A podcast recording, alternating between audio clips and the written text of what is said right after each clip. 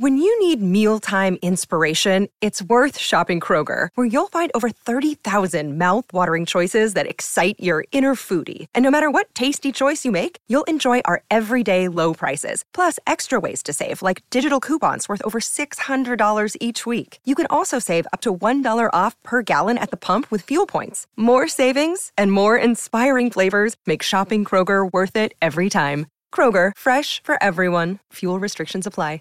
The Mixing Music podcast is proud to say that we have a lot of free resources outside of the actual podcast. Visit mixingmusicpodcast.com backslash links to find access to our free PDFs and free resources.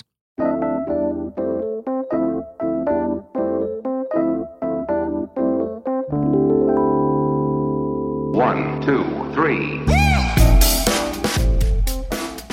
Hello and welcome back to Mixing Music. I'm your host DK, and today is part two with Warren Huart, produced like a pro. We're going to talk a lot more about mixing. Warren has a huge portfolio of working with both virtual instruments, but especially with working with acoustic instruments, rock kind of stuff, and claim like you have even have a claim to fame working on some Aerosmith stuff and some other. Sure. I think you have the Fray as well, which you've talked about, which is a total classic for every home. First two albums, yeah. Did, well, uh, first, first and second albums, yeah.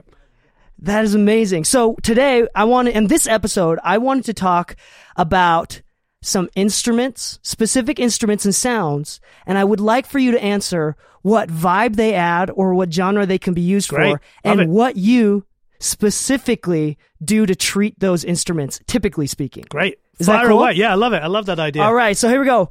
First one, a pillowy kick drum. H- how to get it or how to capture it? What do you think there's a place for it ever in a production?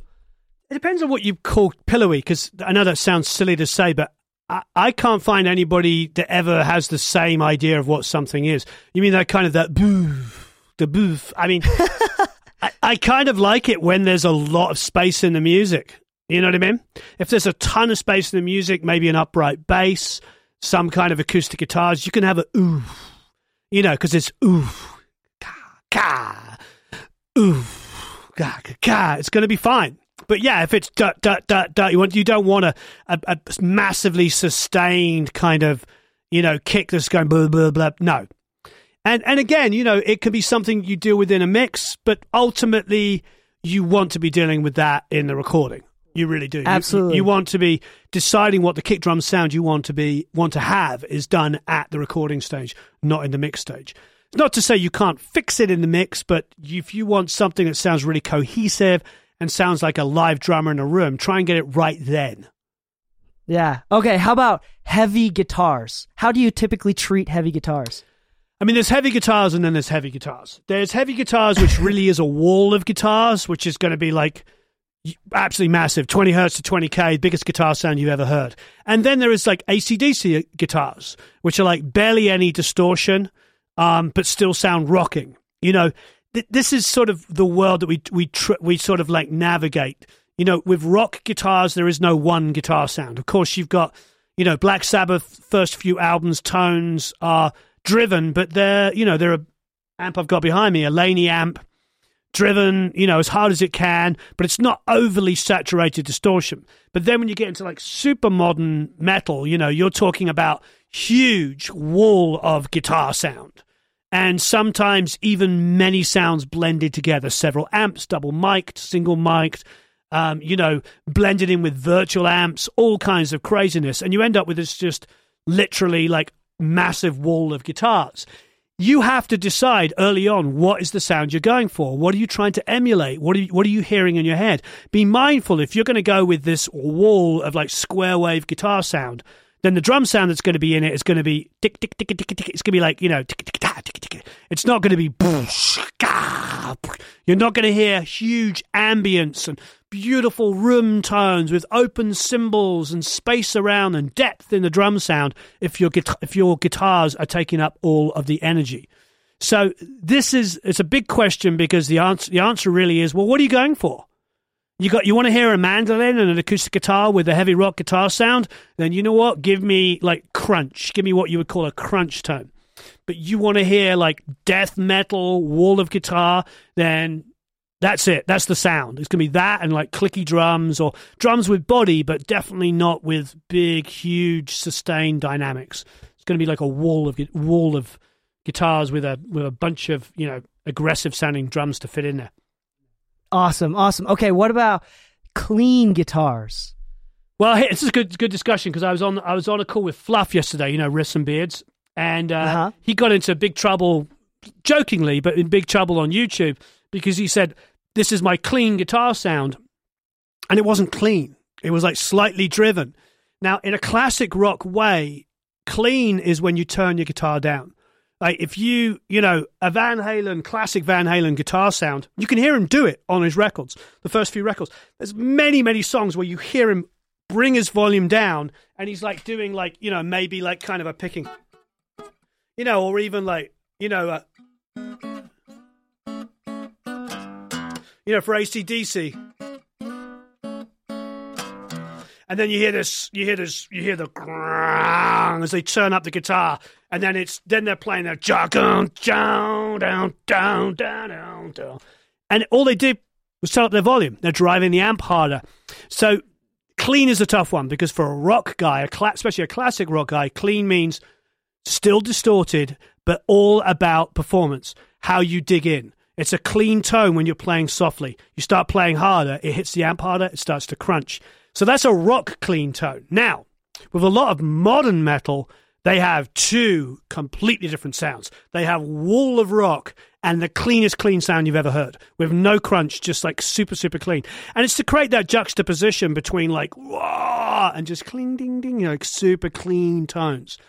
So you have to ask yourself, what is a good clean sound? What are you going for? Do you want something so clean, so perfect, might as well be a DI into the front of a, a mic pre, or do you want something that just starts to crunch when you dig in? I personally like the crunch because I like the I like the sound to be in my fingers, meaning how I perform is how it sounds. Absolutely. Okay, let's talk about some uh, some mixing techniques, EQ, compression, whatever tools you like to use on a personal basis. Funk drums versus classic rock drums versus reggae drums. What are you going for for each of those? Oh, that's great. So funk drums, I think if I was going to go for a classic, to me, it's still the best era. I mean, there's lots of great funk. I mean, uh, you can't get away from um, Sly and the Family Stone. Obviously, you can't get away from Parliament. You can't get away from any of that kind of stuff. The meters. I mean, the meters. Wow. But my favorite sort of drum sounds that say funk to me are pretty dry. Pretty dry, pretty dead, but be careful. I don't like small tones. So they're not, they're not like boom, dip, boom, boom. They're like huge snares, like boof, like loads of body, loads and loads of body, but dry. So that kick is like thumping, but the snare is like boof. So it's like chicka chicka boof. I don't, I don't want it to be small and tight sounding. That's maybe when you move into into reggae, you can have tuned, um, you can have timbales, of course, but you can have tuned snares. You can have things that are more crack. With reggae, you want a lot more dynamics. You know, I know a lot of my friends that played reggae when I was a kid would like rest their hand on snares and do like, you know, bring this their hand up and off. It's like an old like conga and bongo, bongos kind of techniques where they allow the drums to breathe. They had more ring on it. They they wanted that kind of stuff. You know, a lot of reggae drummers are are um, are um, uh, you know aping, you know, pretending, copying delay effects. So they'll be like. "Uh, ta- ka- ju- ga- ju- ja- ga- ga- ga- ga- jun, ja- ka- da- ja- ga- ja- ga- ga- ga- ga. So there's a lot more spank to it, you know what I mean? And then when there is delay and is Yeah. room tones, most of the reggae stuff that we used to do as kids would we would add that because we like to be able to have to control the reverb of the room. So again, pretty dry, but not the big kind of tubby tones, more like spanking, you know, super clicky. You know, it really depends because it's it's nice to shelve, not always, but it's nice to shelve your kick when you're doing reggae at about a booster around about 100, 150 uh, rather than like a rock, um, which would be more like a 60 hertz, or you know, or EDM and where they're using like um, you know 808 subs, which are like 40 and below, like super low. It's nice with the with the reggae stuff to be just a little bit higher because the bass tones can be so massive and can go down to like 20 or 40 hertz, no problem for that. You know, so like the kick is actually above that Where in rock, you wouldn't have your kick most of the time, sometimes not, but most of the times your kick would be shelved below your bass. It would be down at like 60, 40 to 60 hertz, thumping down there. And then the bass would be living. There would be 60 and 40 hertz on the bass, but the fundamental would be more like 80 and 100. So, and what was your other one? You had reggae, you had So Funk. funk, classic rock, and reggae, and I think you covered those three. Yeah, well, classic rock, it's definitely, I like room mics. You know, you don't have to use them much, but yeah, it's definitely about having the sound of the drums in a room. A classic rock drum sound to me is definitely like, you know, John Bonham in a room, you know, classic Aerosmith, Toys in the Attic, Rocks. Rocks in particular is an album I had to study before working with Aerosmith. And that was definitely all about the way the drums sounded in the room. Absolutely. Okay, okay. How about percussive acoustic guitar versus like rhythmic, uh, uh, how do you say, like chord based acoustic guitar? That's interesting. Um, for me, uh, uh, um, you know, visually, I, I- I talk about this. There's an, uh, a recording acoustic guitar video where I take a small diaphragm and I point it on the bottom part of the body. Like, I don't know if you've seen that one. And that, that with a small diaphragm microphone gives you a very kind of like, you know, kind of more percussive thing. Really nice. Really nice on arpeggios, really nice on picking parts, really nice if you're you're just slapping the strings a little bit. And then if you want a more pop or warm tone, I tend to go with a large diaphragm pulled back somewhere between the 12th and 14th fret and pulled back enough so I get a bit more body of the guitar. And that tends to be a bit more smiley faced, has some high highs, low lows, lot more pop orientated. Yeah, okay. Hold on. This one this one's a random one. Pop horns versus like jazz or more classical horns. Hmm. Well, I think a lot of the time the albums say you, you think of albums like Kind of Blue, Miles Davis. I think I think that's the biggest selling jazz album of all time. If not, it was once and still be in the top five, I'm sure. And that that tends to be, you know, that was very performance based. Um, you can see some live recordings of Miles Davis in those times, live in the studio recordings, and they have mics on everything but it's definitely performance based. So, you know, people back off when they're not soloing, you know, and they ba ba da ba da, you know, ba ba ba da da da, and then ba ba da da. Miles will move forward to a mic. So that's definitely in the hands of the performer. The jazz musicians are using the microphone as an instrument. They they know that they're a soloist, so they step forward a couple of feet closer to the microphone so they get more input, less of the overall sound of it. You know, so that is a big part of it. You know, jazz jazz is definitely a recording process based on how good your musicians are. You can't just can't just copy it. You need really good players. Now with classical, they tend to be well, not tend to be. They are. They're sat in a place. If I'm recording even a quartet, they are seated and they are in one place. And then what classical musicians have the innate ability to do is to be able to listen to each other and perform off of each other, which is really, really exciting. They hear each other's performances, which is really, really wonderful. Now, with, um, I think with um, pop stuff, it tends to be very direct on the microphone, just parts. You know, because if you're playing a pop horn section over a pretty dense pop uh, EDM mix, just has to be recorded really well, really upfront. And then if you wanted to add some ambience, then great. But with classical and jazz, having some of the room in there is not necessarily going to be a bad thing. And particularly in classical, when I was at Air Studios last year, I know um, Olga Fitzroy, who's a, a world class um, um, engineer of, of of, of you know orchestral music and, and, and recorded with Radiohead and everybody. And she, when I was listening, I was like, "That sounds amazing. What am I hearing? Am I hearing mainly the Decca tree?" And she soloed the Decca tree, and it's literally just those mics in the middle of the room. So even though they had spot and accent mics over the musicians, the musicians all knew how to perform with each other. So just literally stereo or triple or quadruple miking of the room was enough to get the sound of the orchestra. That's a different Wow. thing to like pop where you're going to have a sax player on a mic, close mic'd, and you're probably going to do a little bit of that, more of that balancing, and you're going to want it to be drier recorded, and then you can choose you want a little slap echo on it to give it like kind of a cool thing and a solo, or you want to add some reverb to it. All right, all right. Let's do. Uh, let's try this one. This one's an interesting one. Solo string or violinist or whatever versus a string section or orchestra. Solo section, violin. But, Solo versus like a section. Uh, I mean, I think that's that's honestly that's quite self-explanatory. I mean, you know, with the section, I'm going to be doing, you're going to be doing maybe nice interweaving lines or, or pads. You know, either way, you understand their, their, their purpose. Now, if it's a solo violin, then it's going to be, um, you know, a feature. You know, I'm, I've got a solo section or I'm trying to create an emotion. Obviously, a solo violin played in a really beautiful lilting, lilting legato way is going to add so much emotion in there, you know. What about uh like is there like an EQ difference between because I would think that with uh, a chamber or like a section there's going to be a little bit less high end than a soloist where it's going to be really up close. Any any difference in that sonically speaking? I mean, maybe. I, I mean, yes, if you've got mics pulled back, you're going to get a bit more sound of the room, so you won't get as much directness. I mean, I tend to accent mic even soloists. It's not like it's right on the strings, like two inches away. It's pulled back a foot or two because you're trying to get the performer, and you want to hear the bow as well as the, the you know the strings. You want to hear the body. You want to hear as much as possible. So it's you know, yes, you might get more high end, I suppose, if you're right up on it. But I think ultimately it's more about like what the arrangement's doing. And there's no one way to arrange a song. You know, some people string arrangements I've got are just like following the chords. And then other ones they they they do the first thing they find a pedal tone to keep keep it sort of held together. So maybe there's a cello holding down and moving very slowly while the chords move quicker around it. And then other arrangements have both those two elements, but then have a counter melody to the melody that's going on.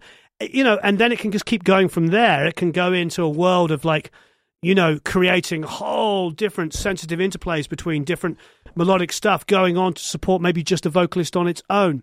There's so many different answers that question because it is completely song dependent.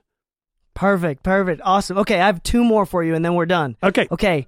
Various types of keys: synths, Rhodes, Wurlitzer, piano, upright piano.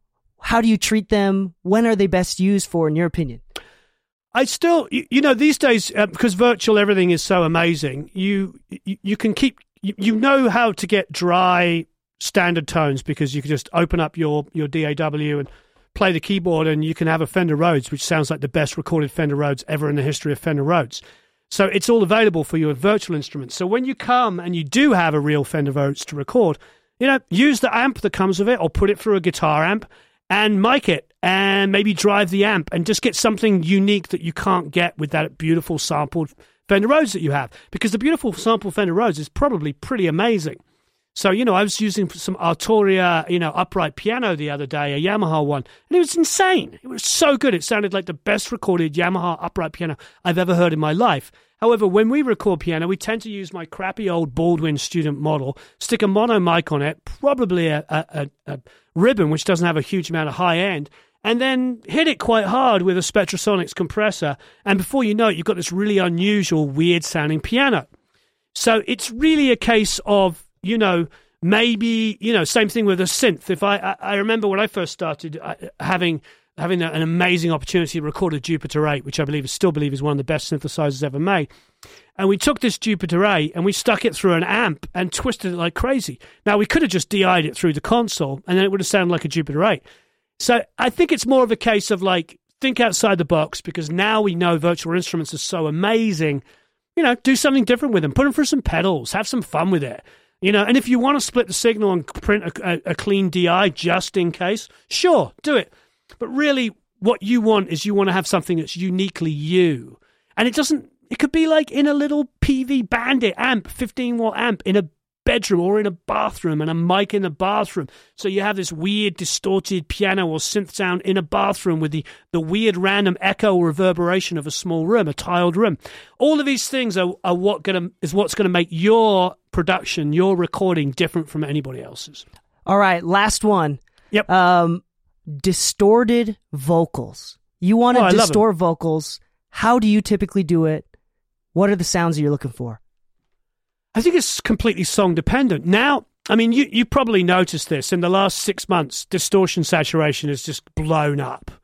You know, we all know that virtual instruments are starting to get a little bit tired because everybody has the same access. So you and I can both have the Bosendorfer piano in Vienna, the greatest piano ever made, and we can you and I can both put it on on a, two different songs. So how do you get stuff that's different? Well, saturation and distortion is a big deal. We were just on a, ch- a call with Ivan Eventide talking about one of their new um, you know, new plugins. So, um, and then of course, Waves brought out three, four different distortion pedals this year, uh, different distortion plugins. Sorry, this year. Um, we did a thing with Game Changer Audio, which has a plasma in it. All of these things are doing different things to mess it up. So, really, the answer for me is there is no one answer because I want to try it out. Decapitator, Sans Amp, Amp Farm, you know, all of those classics are still really relevant if you've got them. And then everybody's new fancy plugins. And then then plugins that aren't necessarily designed to distort, but do distort in an analog way are cool. Taking a um, compressor plugin and hitting the input gain really hard and hearing what kind of distortion that would get. You know, I think one of the things that came up on that call that I liked was one of the guys uh, said, um, which I really enjoyed, is they said, I don't. They don't use any one distortion pedal, distortion plugin. Sorry, because they find that if they do that, across the mix, it starts to create one sound. So I do think your answer is get experimental, try lots of different ones. You know, try not to repeat yourself because otherwise it's going to start sounding like the same song and the same production. But luckily, stuff is free or cheap. I mean, Klanghelm, I talk about all the time, the MJUC, $27.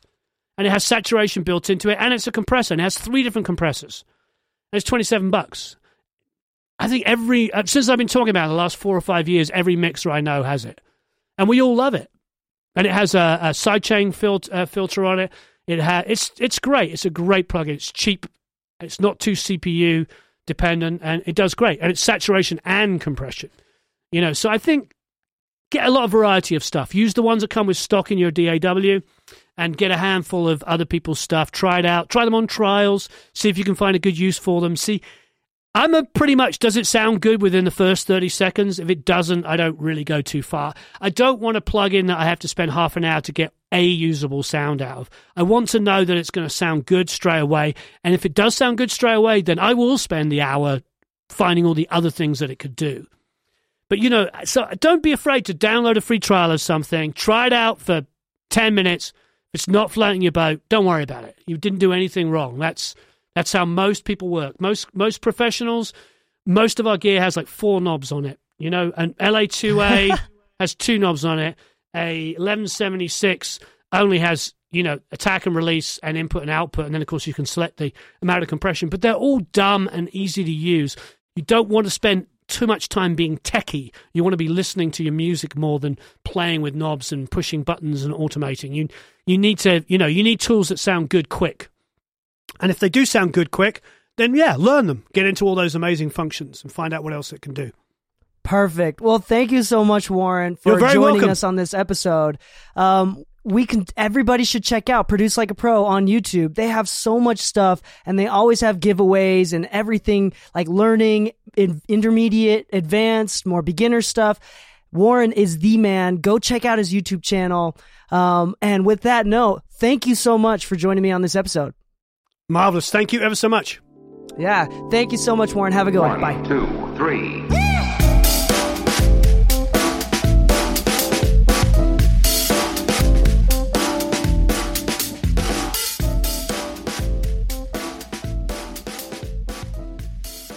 If you'd like to take advantage of my free guides and online videos, please check out links.dekmixes.com. That's links.dekeimixes.com.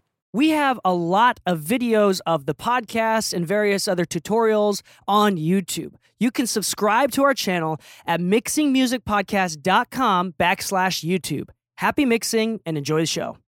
When you need mealtime inspiration, it's worth shopping Kroger, where you'll find over 30,000 mouthwatering choices that excite your inner foodie. And no matter what tasty choice you make, you'll enjoy our everyday low prices, plus extra ways to save, like digital coupons worth over $600 each week. You can also save up to $1 off per gallon at the pump with fuel points. More savings and more inspiring flavors make shopping Kroger worth it every time. Kroger, fresh for everyone. Fuel restrictions apply.